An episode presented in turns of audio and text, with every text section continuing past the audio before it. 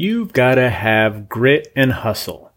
They go together like coffee and donuts, hamburger and french fries, and of course, unicorns and tacos. Whatever you imagine the word grit to be, for this example, it means taking the conscious decision to overcome your fear of the unknown and to work hard to achieve your goals.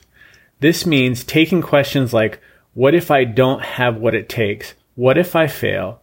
What will everyone think? Or what if I miss another opportunity and throw them out the window?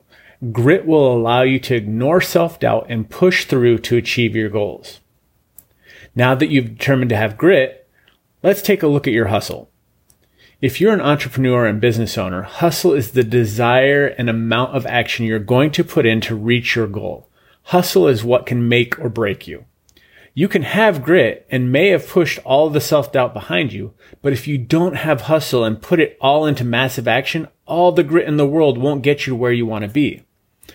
Also, the level of hustle you need changes in different seasons. Some periods don't require too much hustle, while others may require hustling harder. So learn the seasons of your business and your hustle won't let you down.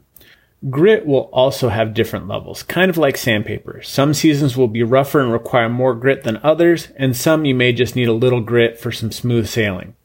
So your action for today is to take a grit and hustle inventory.